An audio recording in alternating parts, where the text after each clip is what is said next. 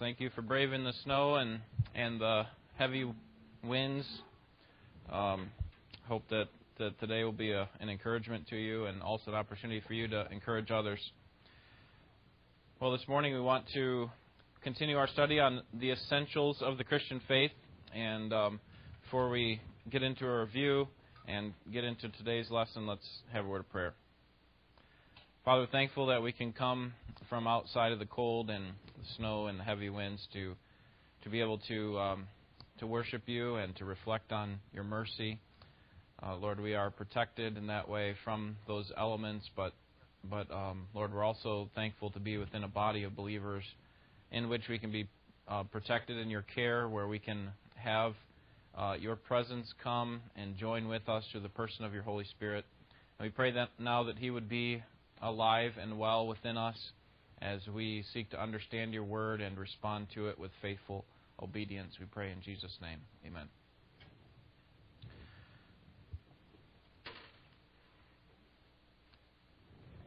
All right. Let me uh, begin with a, question. How would you how would you finish this sentence? A Christian is someone who a Christian is someone who what?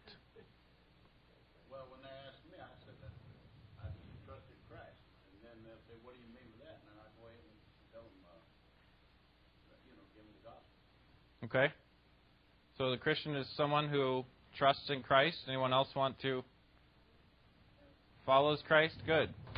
Um, uh, let's think about what an unbeliever might say to that question. A Christian is someone who what? What what do you think they might think a Christian is?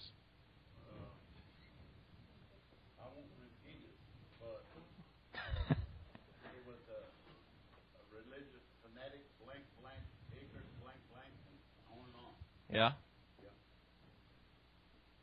Okay, so someone who, what was that, Jennifer? Goes to church. Okay, does good things. Maybe they might think someone who's been baptized or they've walked an aisle. Um, but to complete this sentence the way that Jesus would, we need to understand what he thinks a Christian is. And that's the purpose of these last two studies, to answer that question. What is a Christian?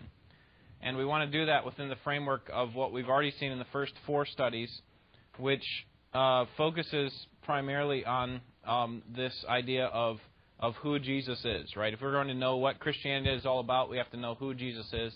Jesus is, remember the first leg of the stool? Jesus is the Son of God. He is God in human flesh. And then the second leg was that Jesus is crucified, that he has died for sin, and then that he's resurrected. He's not he doesn't remain dead. That's why we don't have crosses around here with Jesus on it. Uh, he's he's now alive. He's not on the cross anymore. He's uh, the grave is open. He's in heaven interceding for us. And so, um, based on that foundation, we want to to build upon that and and uh, and see what it means to be a Christian. Because it's not enough to to just know who Jesus is. There's something that we have to do if we're going to be a Christian. And so we could ask it this way On what basis does God accept us? On what basis does God accept us? If God is our judge, as we learned in, in, um, in lessons 2 and 3, where you know, he came and poured out his wrath upon Jesus for the sin of mankind. If God is our judge, then what kind of hope do we have? What basis can we come before God and say, you know, you have to accept me? Um, we're not we we are saved not on the basis of our own merit or righteousness, but but as we saw last time on the basis of God's free and loving grace alone, based on God's grace alone. And and God demands this standard of perfection. So let's start with Mark chapter 1 verse 15. Mark chapter 1. This was the question that we started with at the very beginning of this series What is a Christian?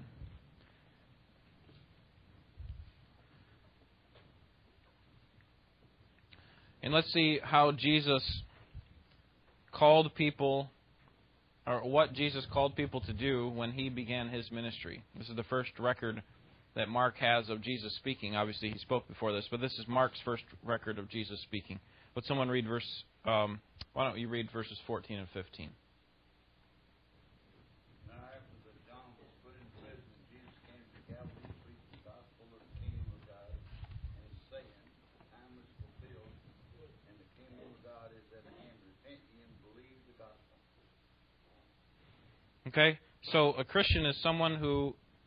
just fundamentally belongs to the future kingdom of God. Someone who is going to enter into the kingdom. That's how we could describe it. Now, at this time, I would suggest that Jesus was offering the kingdom to these people, and they could have accepted him and received the kingdom right then and there, but instead they rejected him. But, but here, what we want, want to see is what is the condition for a person to enter the kingdom of God? And what Jesus says in verse 15 is that the kingdom of God is near at hand. So, repent and believe in the gospel. And so here's how we could describe a Christian. This is what, what Bill was saying that a Christian is someone who, who follows Christ. He, and then he said, I would go on to explain that the gospel. And the gospel is this that, that, that Jesus, you know, the first part, Jesus is the Son of God. He died for sin, He resurrected, and He offers to all life who come to Him. And the way that we receive, we receive that life is by these two commands repent and believe. And so the rest of this morning, we're going to focus on that first part, the repentance part, and then next week we'll finish up by looking at what it means to believe and kind of bring the two together. What you're going to find is that most of the time when you find the word repentance in Scripture, you're going to find the other word believe. They, they often are together, and repentance is always listed first whenever you see that. So that, that tells us that there is some there's something that we need to do with regard to repentance before we believe, or really they're they're they're kind of two sides of the same coin, or, or two different sides of the same coin. So turn to chapter eight of Mark. Chapter eight. What is repentance? It's not a word that we use regularly outside of church, really. Um, is, is repentance the same thing as being sorry? Is it merely a feeling or an emotion, or is there something more to it? Consider the case when a child is caught with his hand in the cookie jar. And so, realizing that he has been caught, he fears punishment, and he might cry out, I'm sorry, please don't spank me. Right? And if you're a parent, then you know that these pleas of his and his tears generally are not motivated by, by remorse over the wrong that he's done, but only because he's been caught and because he fears the, the imminent punishment. He fears the loss of some privilege.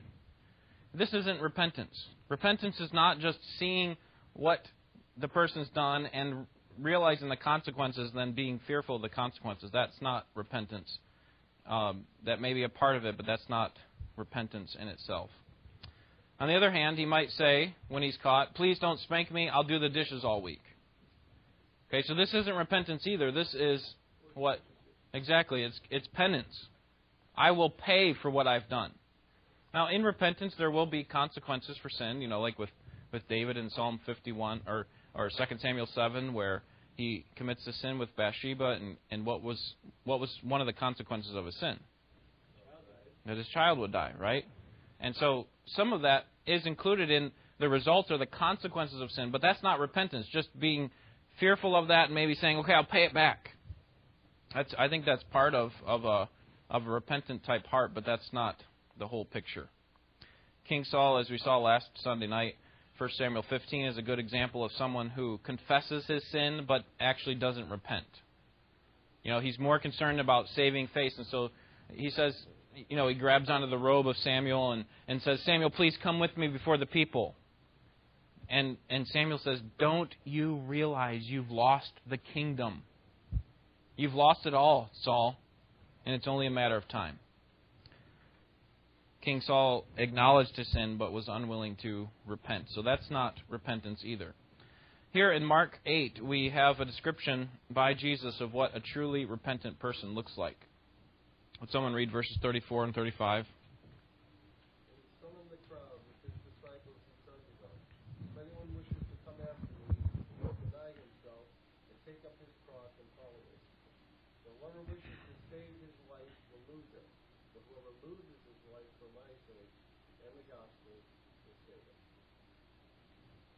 All right, so what picture do we have of repentance here in verse 34? What, what, how does Jesus describe repentance? What would you say would be the synonymous phrase in verse 34? Okay, what? Deny himself, right? He must deny himself. He must come after me, and he must deny himself. This denying of self is at the heart of what biblical repentance really is. In, in practical terms, you repent when you acknowledge that you're a sinner and you resolve to put not yourself first, but Christ.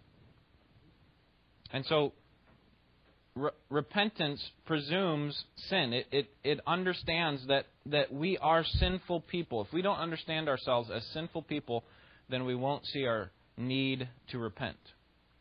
We'll have nothing to repent of, right? A self righteous person doesn't repent. A self righteous person doesn't say, I'm sorry. But a, a person who's repentant acknowledges his sin, denies himself.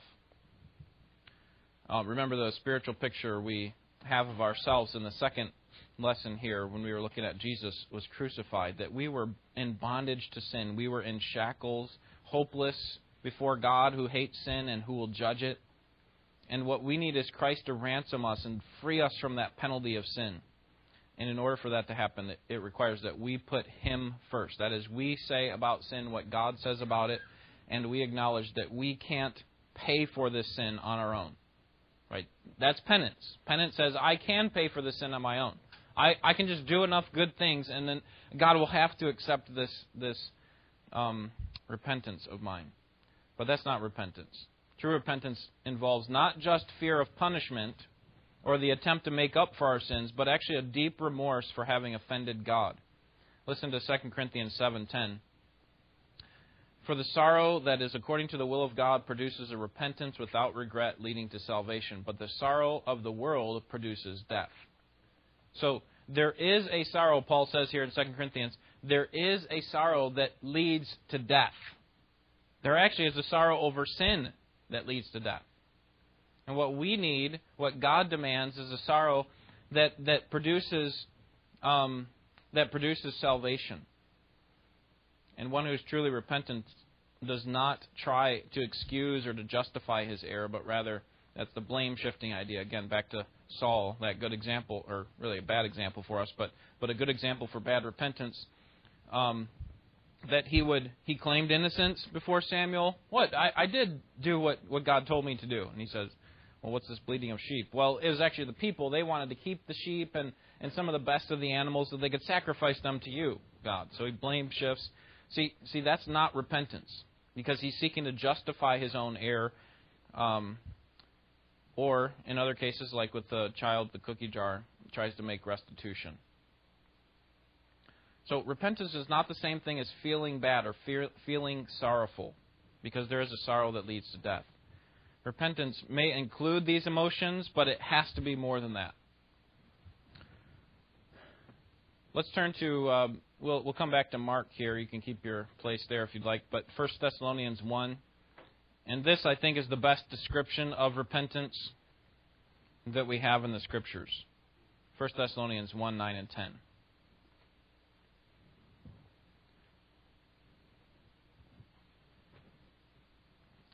Paul here is writing to Christians in a city that he had never visited, and he tells them that how he has heard from others about how they became Christians. And listen to what he says here in verses 9 and 10, and see if you can see the two aspects of repentance that he includes in, in these two verses.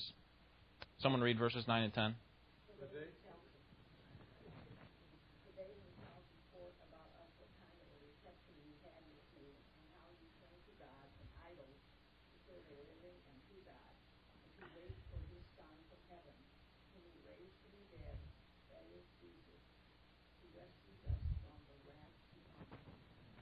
Okay, so I think verse 9 is talking about repentance, and verse 10 is talking about faith. So, where, what do you think?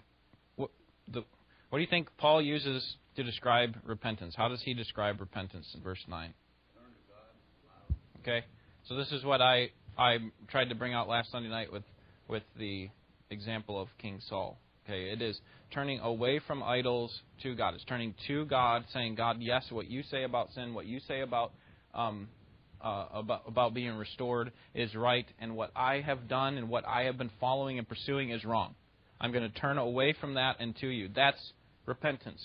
And then, Paul also heard about them that they were responding with faith, that they were waiting from, verse 10, waiting for his Son from heaven whom he raised from the dead. That is, they're confident of God's future uh, sending of his son, that, that Christ will return.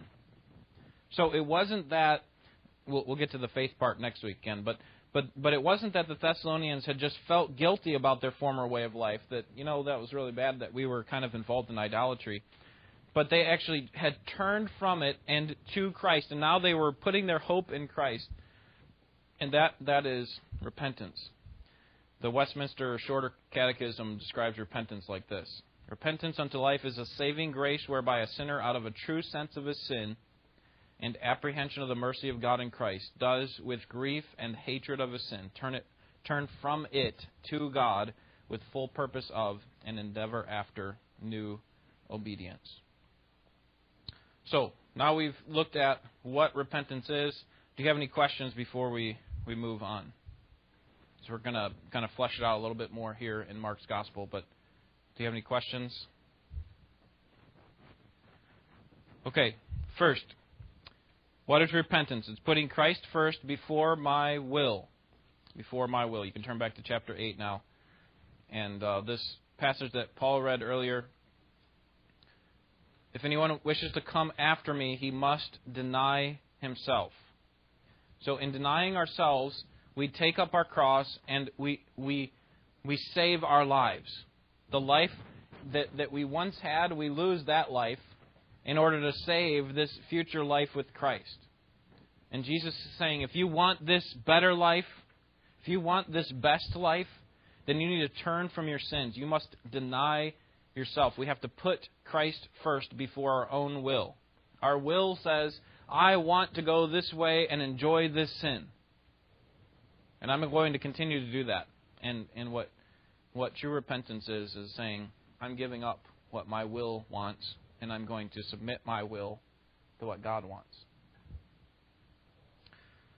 And this is something that is that has to happen initially at salvation.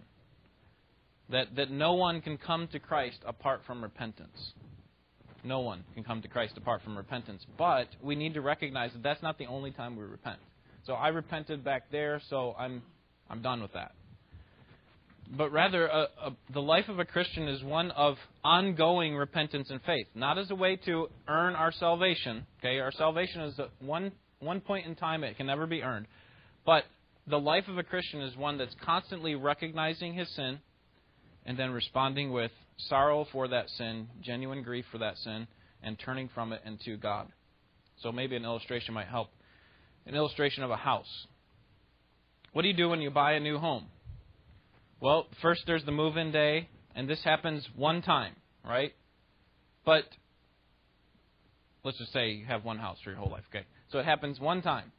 But then as you move into the house, you get all that set up how you want it, but then the, the house is not complete because there's renovation and redecoration. And this is a progressive work that goes on. It actually never ceases. That's why I love uh, Lowe's. Lowe's. I love the advertisement of Lowe's. Never stop improving.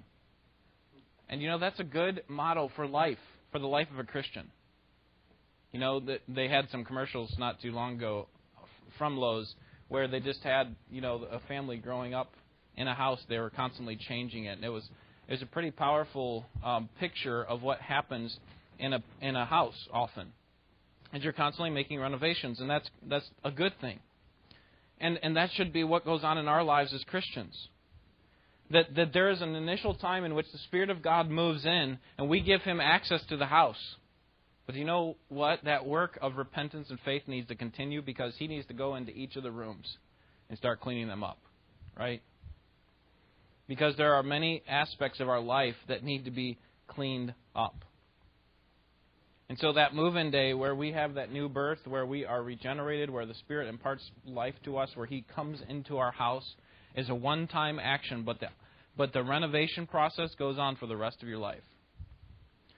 So he, the Spirit's going to come in and He's going to renovate the room of your family, or the room of your job, or the room of your ambition, or your leisure, or your money, your marriage. He's not content to just stay in the entryway of the house, kind of just let him into our hearts and then say, okay, here, you got this little spot, and then all these other little compartments over here, those are mine. Okay, I'm going to go out and do what I want. I'm going to treat my family the way I want. I'm going to do this and that. and the Holy Spirit's like, no. You wanted me, you're getting all of me, and I'm going to renovate the whole thing. And, you know, just kind of to, to take another step of this renovation analogy, it, it has to get ugly before it gets pretty, doesn't it? When it comes to renovation, you can't just move from what you had before to the new product, the new finished product, right? It takes some messiness. And and that's the nature of, of repentance. There's going to be some times where God digs in and, and pulls up this, these ugly roots of sin that are buried deep down within our hearts, and, and it, it's ugly for a while. But there's, there's restoration, and there's improvement, there's renovation. And over time, it looks more and more beautiful, more and more presentable for the person of Jesus Christ, to whom we will be given on the final day. So when we turn from our sin and surrender our lives, our wills to God, we do that at one time in order for the Spirit to, to come into our hearts, but then we, we do it ongoingly, if that's a word, through the rest of our lives. Uh, showing that, hey, it's not, I, I just I didn't want Jesus to be my king just when I got saved. I want Jesus to be my king my whole life. He, I want him to be my master. So I'm going to give myself to him over and over again. All right, any questions on that? Putting Christ first before our will.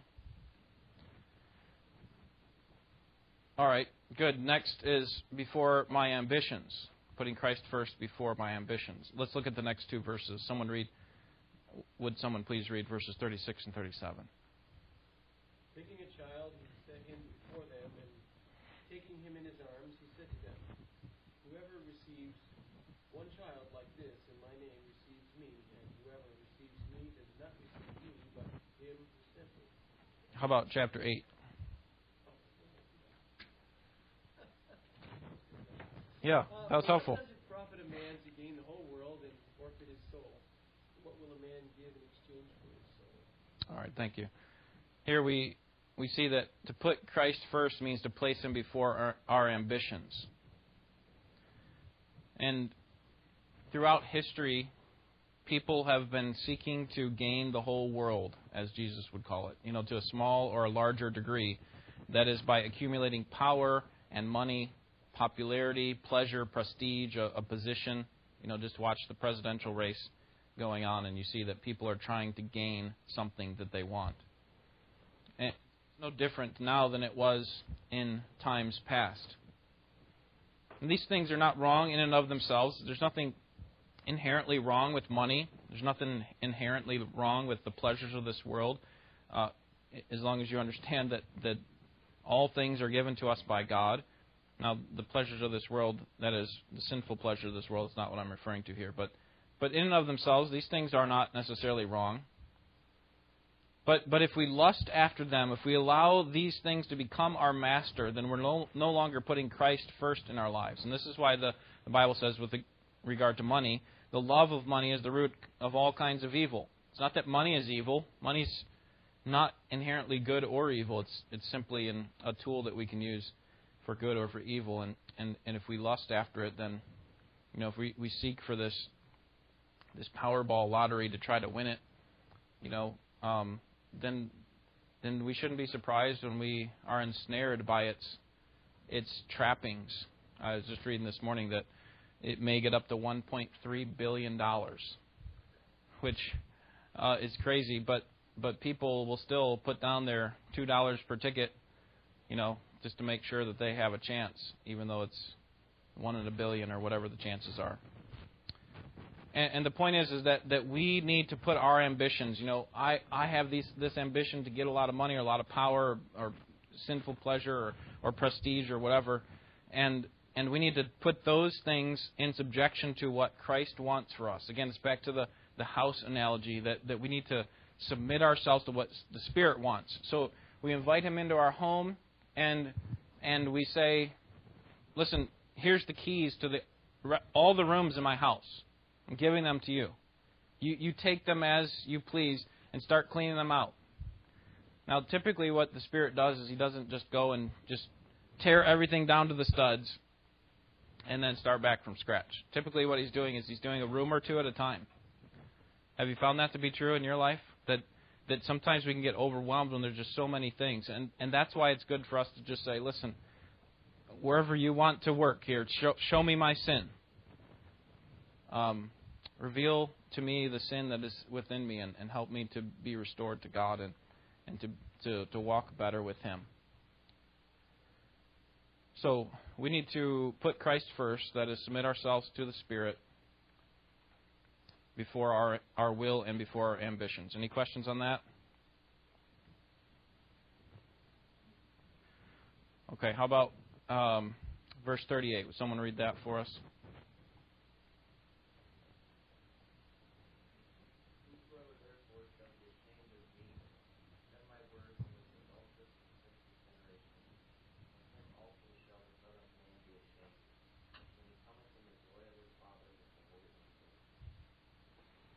All right, so repentance means putting Christ first before my will, before my ambitions, and then thirdly, before my reputation.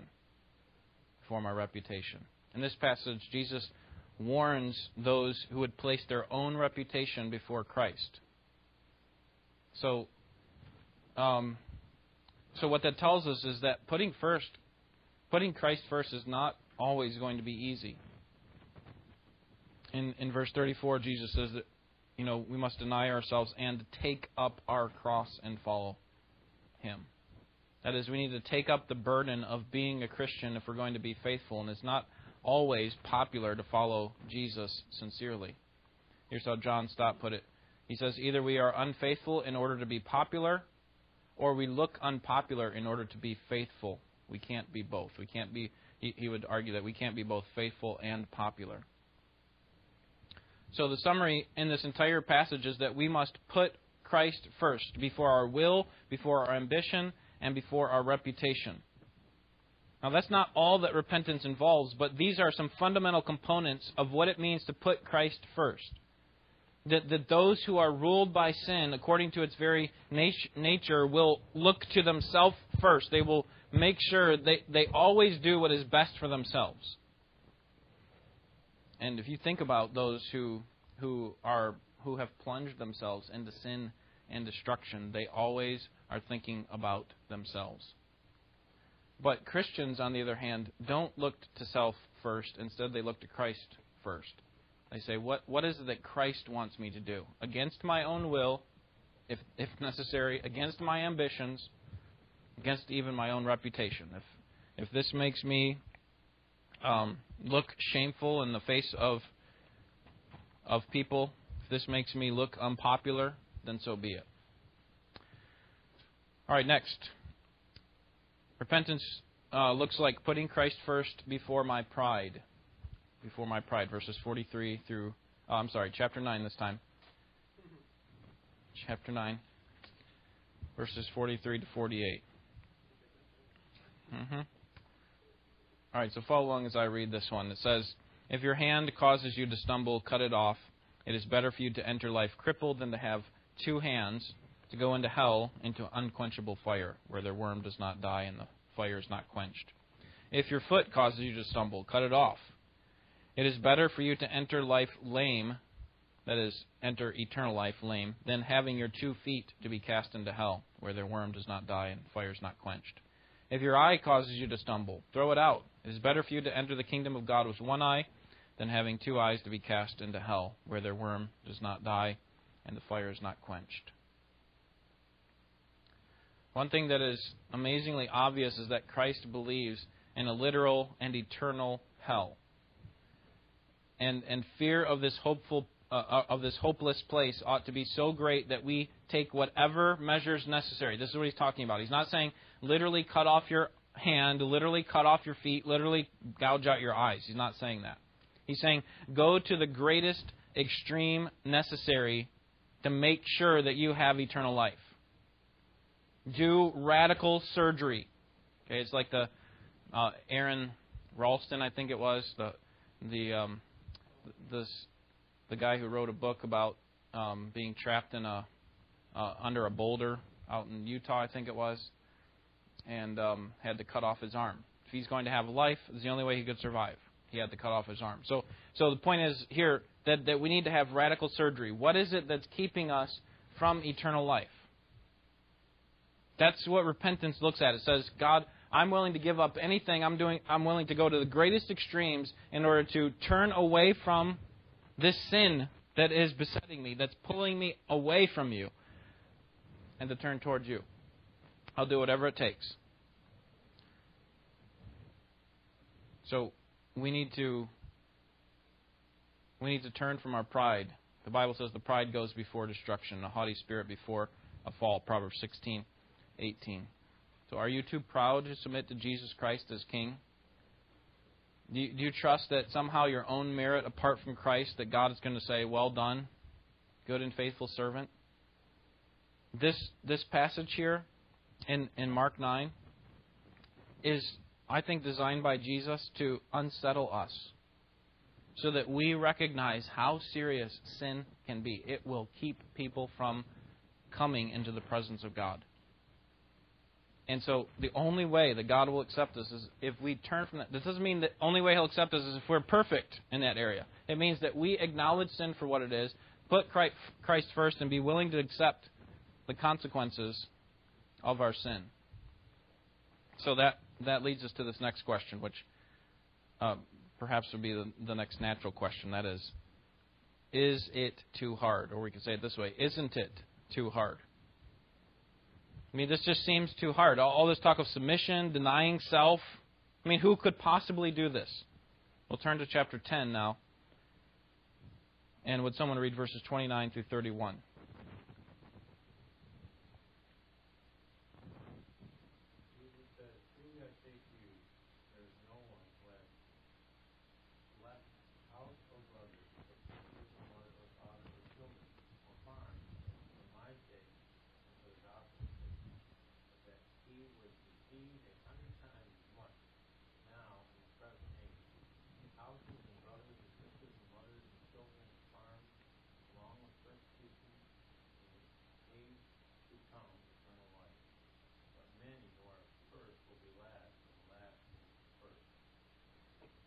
Okay, that's good.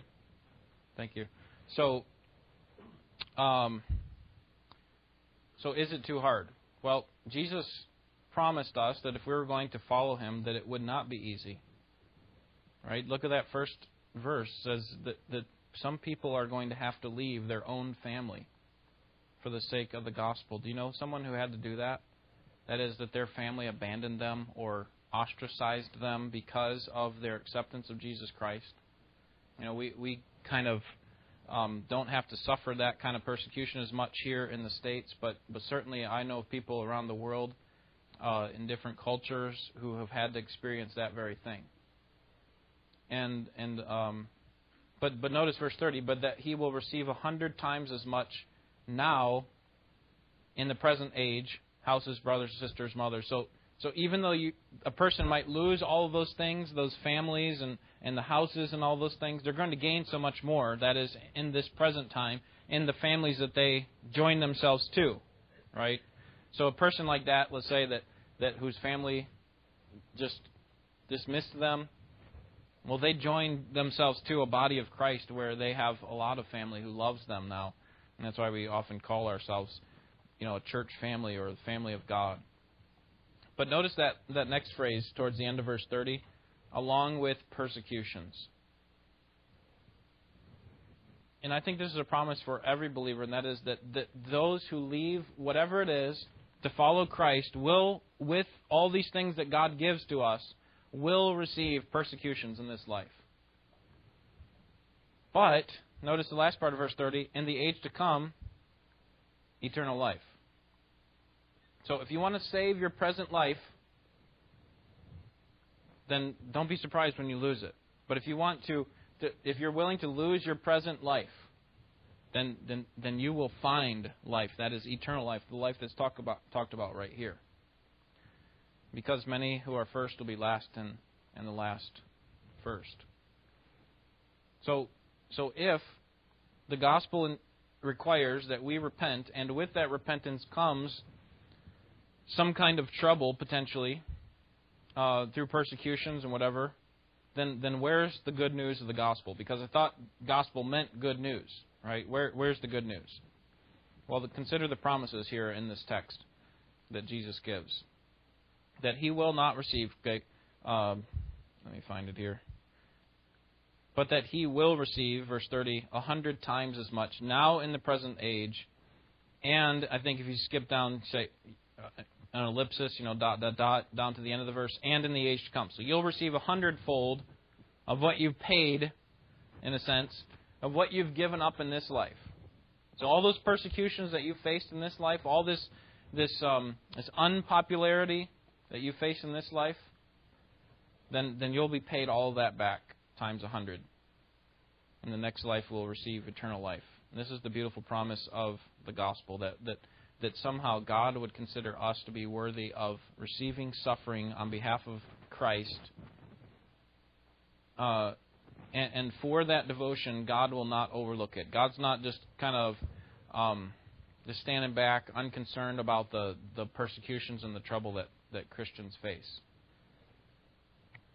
He's not going to have to to to have a bunch of video to go back and, and determine what all was done. You know, because right now he's so hands off and so unconcerned about what's going on. No, God knows exactly what's going on in every Christian's life, and he will repay it. The, the kind of sacrifices that we make will be repaid to us by God. Not because he has to, not because we've earned something, but because our God is merciful. And he, I think another reason too is that he wants to set out for us a reward, right? That this the Christian life is not just all sorrowful and and trouble and and frustration and giving up things. It's also receiving things, isn't it? It's it's the joy that we have knowing that we have a right relationship now, but also the abundant joy that will come in the next life. And so that promise is a completely proper motivation for us to have when it comes to the Christian life. It's completely right of us to think that that I should be motivated not only by a fear of hell, right? But also I should be motivated by a reward for what God will give to those who actually finish the race. Those who, like Paul says in, um, I think it's 1 Corinthians 9, says, I beat my body and make it my slave, uh, so that so that um, I, I will be able to win the prize. So I'll be able to to receive the imperishable wreath, that is this this crown, effectively that God gives to those who trust Him. All right. Any questions on repentance before we summarize and conclude? Or comment? Yes.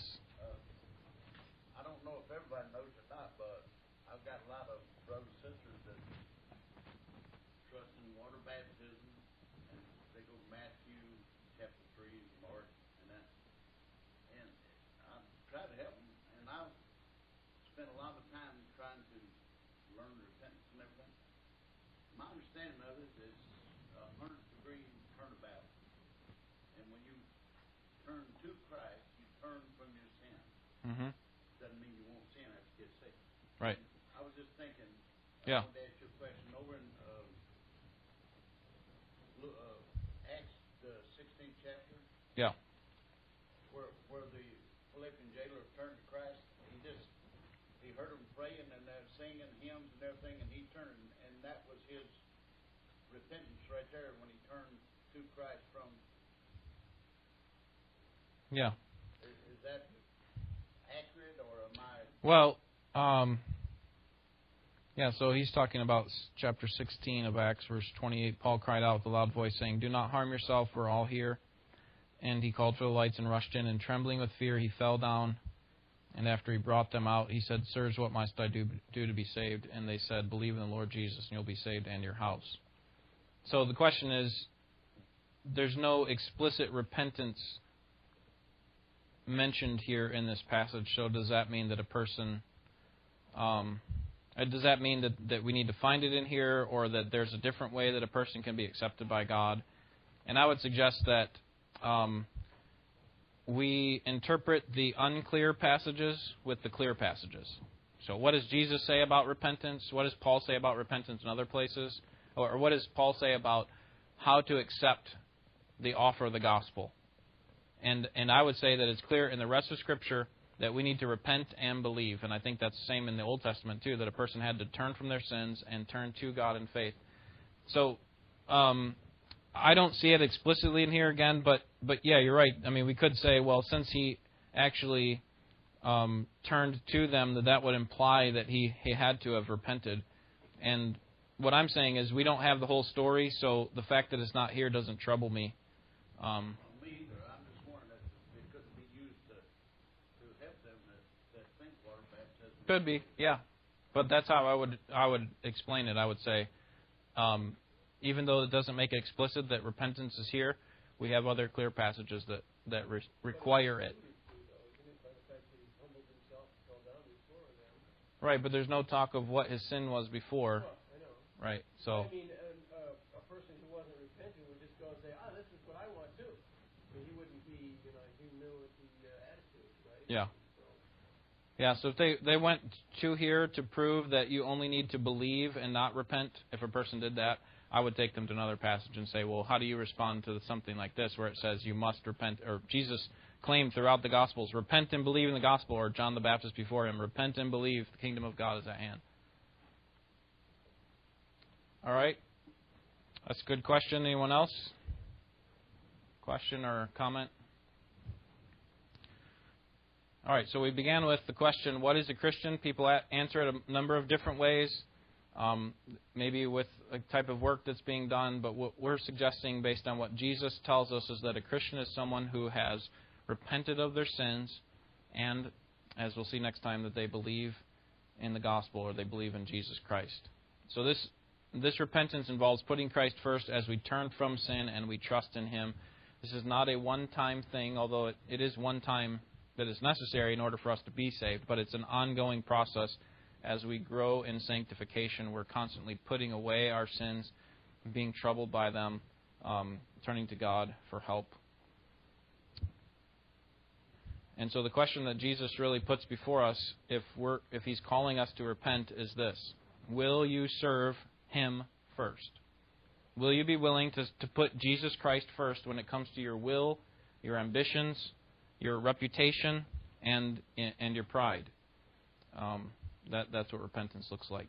Let's look at this last passage here that's on your handout, Matthew 11, 28 and 29. It says, Come to me, all who are weary and heavy laden, this is Jesus, and I will give you rest.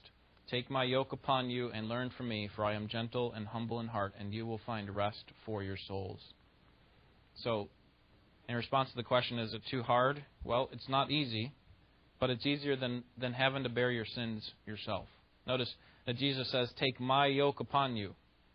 He's saying that you're still going to have a yoke. Right? What's the yoke?